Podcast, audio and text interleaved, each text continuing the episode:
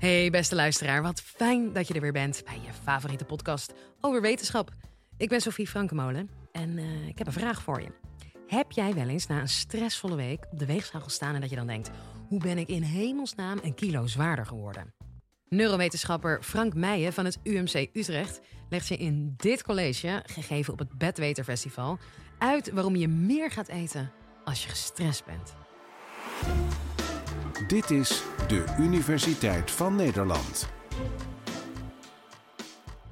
Ik wil beginnen met een kleine persoonlijke noot. Een aantal maanden terug zijn mijn vrouw en ik verhuisd. Maar we hadden niet helemaal van tevoren goed ingecalculeerd hoeveel meer stressvol dat is wanneer je dat doet met een jong kind dat toevallig net heeft leren lopen en meteen heel enthousiast zich onder en bovenop elke doos werpt die voorbij komt. Toevallig Enkele weken geleden keken we om een heel andere reden eens naar hoe het gewicht zich had ontwikkeld van ons het laatste jaar. Dat deden we op de smartwatch. Ik zal niet vertellen wiens gewicht van ons twee het was, maar de scherpe toeschouwer zal merken dat ik geen polshorloge of smartwatch draag. Wat bleek was dat er een heel onmiskenbaar piekje was net rondom die verhuizing, die stressvolle verhuizing. Nou, voor velen van jullie, ik zag net heel veel handen de lucht in gaan, zal dit een behoorlijk treffend voorbeeld zijn. Naar schatting doen, mensen, doen ongeveer 70% van de mensen aan stress eten. Wat wil zeggen dat ze na stress meer vet en suikerrijke snacks tot zich nemen. Het is niet alleen op basis van dergelijke anekdotes die ik net vertel dat we dat weten. Er is ook onderzoek naar gedaan in het laboratorium. Een aantal jaar geleden werd door collega's bij de Universiteit van California in San Francisco een interessante studie gedaan. Proefpersonen werden uitgenodigd in het laboratorium. Ze wisten niet wat er zou gaan gebeuren. Dat was misschien maar goed ook, want anders waren ze wellicht niet gekomen. Want daar waar de helft van de proefpersonen geluk had en te maken kreeg met hele relaxte omstandigheden. Ze konden een beetje lekker lezen in een kamertje, luisteren naar relaxte muziek. Dus die waren goed gemutst. Helaas, de andere helft kreeg met een iets minder vriendelijk regime te maken. Die moest uh, hele moeilijke ruimtelijke puzzels opeens oplossen. Uit het hoofd allerlei hele ingewikkelde rekensommen uitvoeren. Spontaan een onvoorbereide speech geven, die werd gefilmd. En dit alles ook nog eens, alsof het nog niet erg genoeg was, onder het streng toeziende oog van de studieleiders, die zeer afkeurend keken de hele tijd bij alles wat de proefpersonen deden. Nou, dit is stressvol. Jullie kijken heel vriendelijk en het is nu al stressvol voor mij, maar laat staan voor mensen die heel streng worden toegekeken. Nadien werden alle proefpersonen in een kamertje gezet. En wat ze niet wisten, was dat hun gedrag op dat moment ook nog eens gefilmd werd. En in dat kamertje waren er allerlei snacks die de proefpersonen gewoon vrijelijk mochten nemen. Er zaten gezonde dingen bij, er zaten ook minder gezonde dingen bij. Wat bleek? Twee dingen. Ten eerste, inderdaad, na stress, in tegenstelling tot de controlesituatie, was men meer geneigd om veel vet- en suikerrijke snacks te eten. Maar het tweede interessante feit was dat dit voornamelijk het geval was in mensen die heel heftig, lichamelijk gezien, ook daadwerkelijk op de stressvolle manipulaties hadden gereageerd. dit was gemeten door de hele tijd monstertjes te nemen via het speeksel van het stresshormoon cortisol. Nu bleek dat de mensen die de stressvolle ervaring hadden gehad, ongeveer in twee groepen uiteenvielen. De ene groep, misschien waren die bijzonder goed in hoofdrekenen, had niet zo'n hele sterke lichamelijke respons eigenlijk op die manipulaties. Terwijl de andere groep een hele heftige respons had. En het waren inderdaad juist die mensen die hele hoge niveaus van het stresshormoon hadden, die daadwerkelijk nadien veel vet en suiker tot zich namen. Dus er is zowel anekdotisch, in ieder geval van mij, en ook wetenschappelijk bewijs dat men na stress vaak geneigd is om te gaan stress eten. Vet, suiker, zout misschien. Waarom? Er is een interessante evolutionaire kijk op waarom dit gebeurt. Die luidt dat van oudsher stress doorgaans gevaar of potentieel gevaar betekende. Dat zou een leeuw kunnen zijn die misschien zich aandient en die je achterna komt te zitten. En om daar goed mee om te gaan, moet je vluchten of vechten. En dat zijn allebei nogal energieslurpende bezigheden. Dus wanneer je daarmee klaar bent, je bent ontvlucht, dan heb je een zekere hoeveelheid energie uitgegeven om dat te doen. En die energie die wil je weer bijtanken, of die moet je weer bijtanken. Dus je lichaam vertelt je van nou, ga maar eens lekker op zoek naar eten. En misschien eet je zelfs wel wat meer dan je strikt noodzakelijk zou hebben om de energietanks weer aan te vullen tot wat ze eerst waren. Want misschien komt er nog wel een leeuw binnenkort op de proppen. Dus als je ietsje meer hebt, ben je nog beter in staat om daarmee om te gaan. Dus in principe kan stress eten een hele nuttige, adaptieve, zoals we zeggen, nuttige respons zijn. Maar misschien niet in 2021 in Nederland, waar doorgaans stressoren een ander karakter hebben dan leeuwen die ons achtervolgen. Het zijn vaker deadlines die ons achterna zitten tegenwoordig. En ook het voedselaanbod is natuurlijk een beetje anders. Je hoeft niet meer zo heel erg je best te doen om allerlei voedsel te vinden. Vanuit dezelfde luie stoel waarin je lekker gestrest kunt zitten te zijn over je deadlines, kun je ook met een paar muisklikken al het vet en suiker bestellen wat je maar wilt eten. Dus die combinatie samen van een veranderd stresslandschap en een veranderd voedsellandschap, zo je wilt, zijn belangrijke factoren in waarom stress eten vaak tegenwoordig helemaal niet meer zo nuttig is. Nou zullen er toch veel onder ons zijn die misschien af en toe een emmer ijs te veel eten of een bak chips te veel, zonder dat dit meteen enorm problematisch voor onze gezondheid is. We houden de dingen een beetje in balans. Misschien gaan we toch een keer extra naar de sportschool.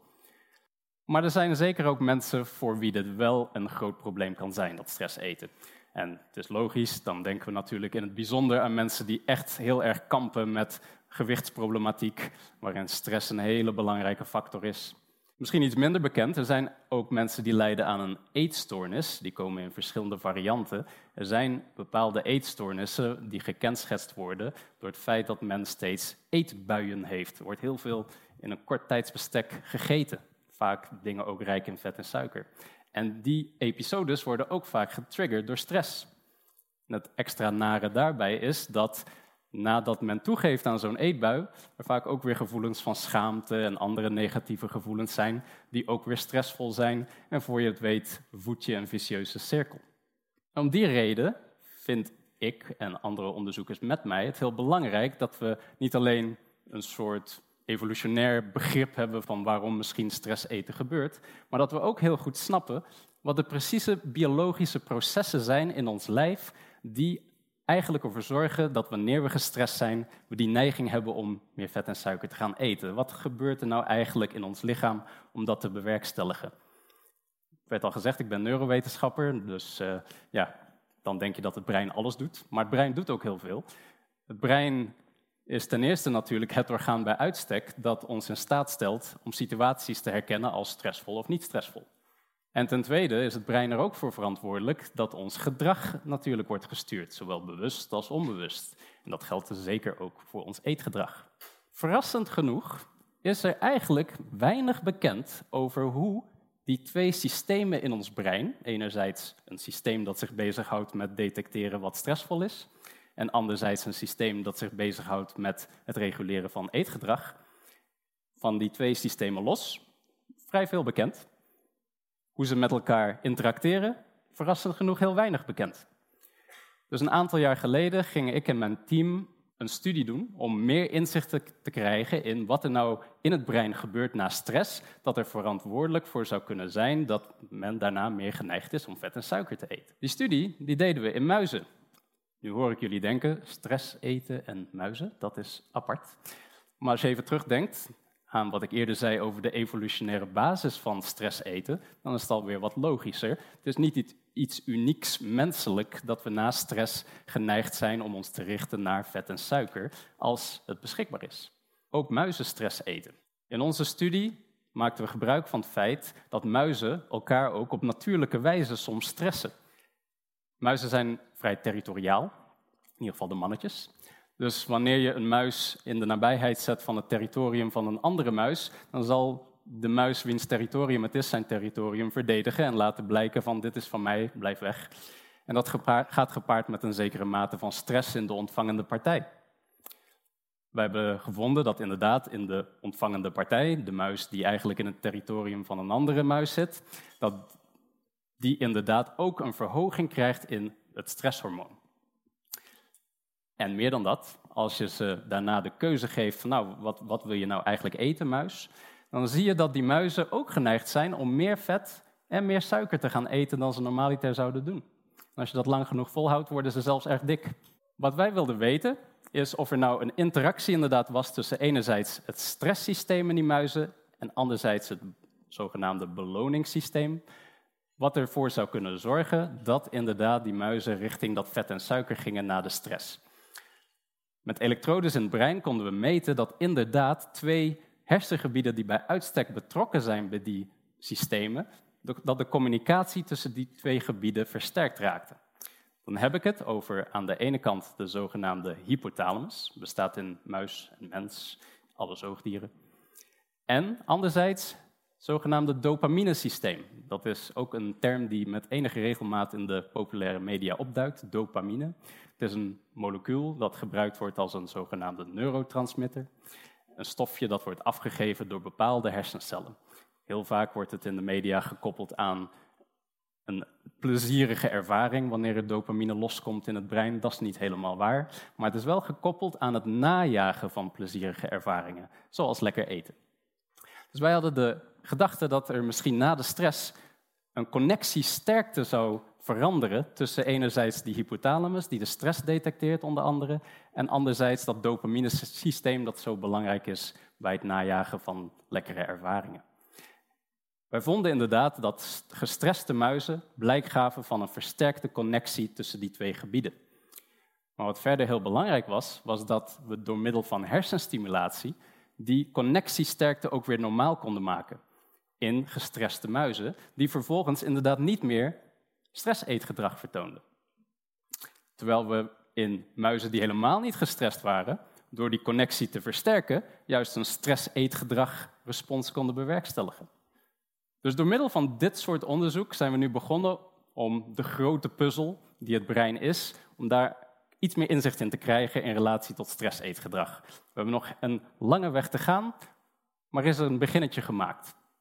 Een verre stip op de horizon zou kunnen zijn dat we die, die netwerken in het brein en hoe ze beïnvloed worden door stress zo goed begrijpen dat we niet alleen weten waarom er na stress een verhoogde craving, een verhoogde drive is richting vet en suiker, maar waarom er daarbovenop ook nog eens een verminderde controle is die we over onze impulsen kunnen uitoefenen. Een gevaarlijke cocktail samen.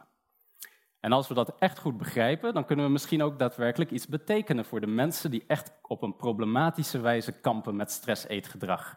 Zodat we ook met de technieken die voorhanden zijn in mensen qua hersenstimulatie wellicht iets voor hen kunnen betekenen.